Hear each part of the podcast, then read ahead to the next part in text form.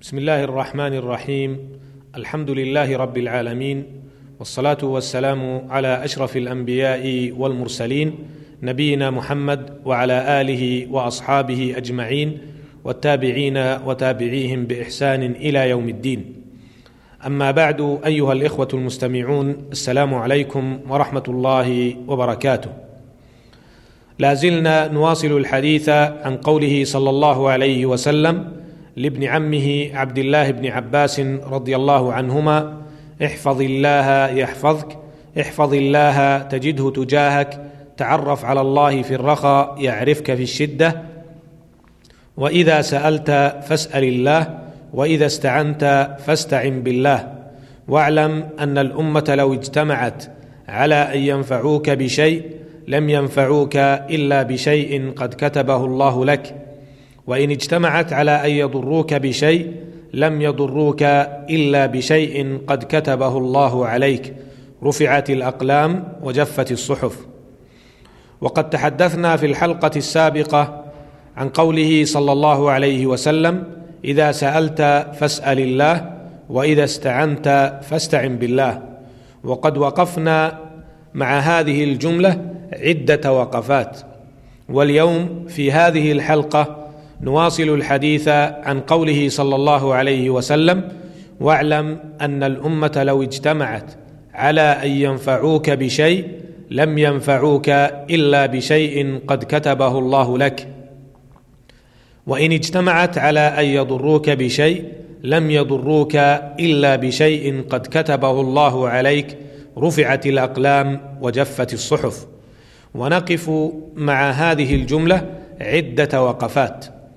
الوقفة الأولى: أن المراد بهذه الجملة كما يقول ابن رجب رحمه الله: إنما يصيب العبد في دنياه مما يضره أو ينفع فكله مقدر عليه، ولا يصيب العبد إلا ما كتب له من مقادير إلا ما كتب له من مقادير ذلك في الكتاب السابق، ولو اجتهد على ذلك الخلق كلهم جميعا.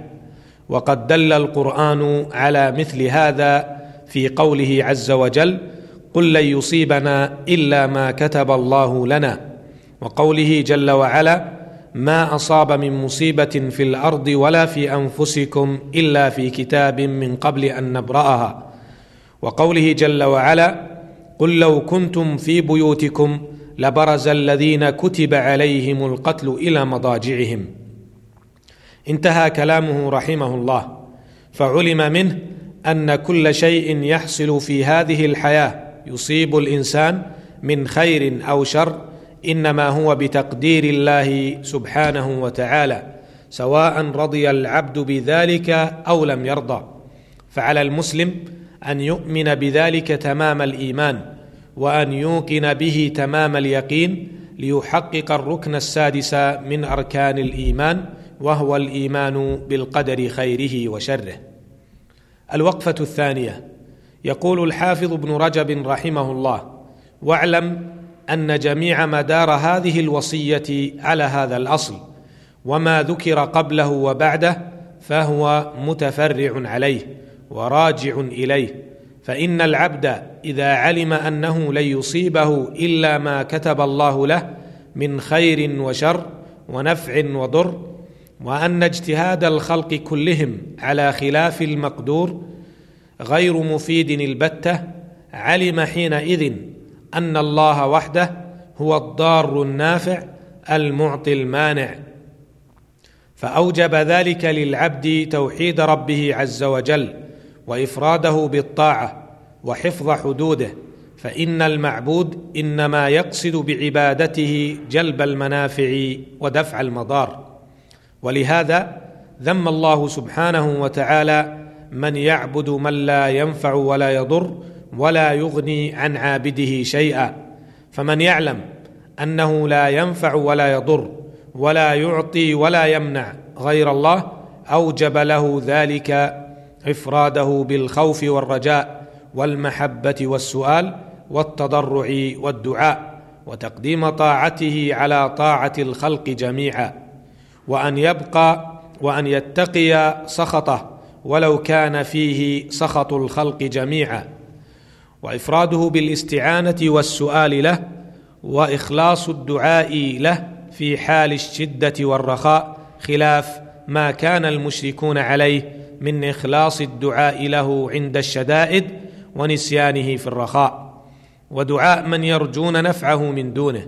يقول الله سبحانه وتعالى: قل أفرأيتم ما تدعون من دون الله إن أرادني الله بضر هل هن كاشفات ضره أو أرادني برحمة هل هن ممسكات رحمته قل حسبي الله عليه يتوكل المتوكلون. الوقفة الثالثة: اعلم أخي المستمع أن الإيمان بالقضاء والقدر من أركان الإيمان، لا يتم إيمان الإنسان إلا به، ولا يعني هذا ولا يعني هذا الإيمان الاستسلام للشهوات والرغبات، والخوص في الانحراف والضلالات، والاستمرار في الذنوب والمعاصي.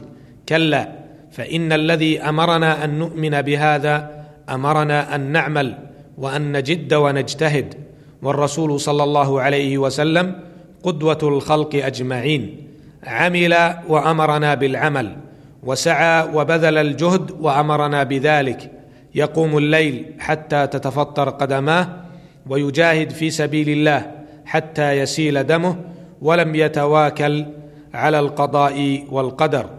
روى مسلم أن رسول الله صلى الله عليه وسلم قال: اعملوا فكل ميسر لما خلق له.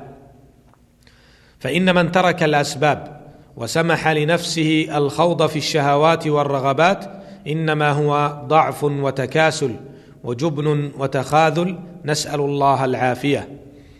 الوقفة الرابعة: إن المؤمن في قبول القضاء والقدر على درجات، فمنها الرضا بذلك وعدم السخط، وهذه هي الدرجة العالية في هذا الإيمان. يقول سبحانه وتعالى: ما أصاب من مصيبة إلا بإذن الله ومن يؤمن بالله يهدي قلبه. قال علقمة رحمه الله: هي المصيبة تصيب الرجل فيعلم أنها من عند الله فيسلم لها ويرضى. وروى الترمذي عن أنس رضي الله عنه أن النبي صلى الله عليه وسلم قال: إن الله إذا أحب قوما ابتلاهم، فمن رضي فله الرضا ومن سخط فعليه السخط. وكان النبي صلى الله عليه وسلم يقول في دعائه: أسألك الرضا بعد القضاء. إن الذي يكون بهذه الدرجة العالية فله الحياة الطيبة في الدنيا والآخرة. يقول سبحانه وتعالى: من عمل صالحا من ذكر أو أنثى فلنحيينه حياة طيبة. قال بعض السلف: الحياة الطيبة هي الرضا والقناعة. ومن درجات الإيمان بالقضاء والقدر أن يصبر على البلاء، وهذا لمن لم يستطع الرضا بالقضاء، فالرضا فضل مندوب إليه، والصبر واجب على المؤمن حتم، وفي الصبر خير كثير وأجر جزيل. وهذا ما نفصله في الحلقة القادمة إن شاء الله.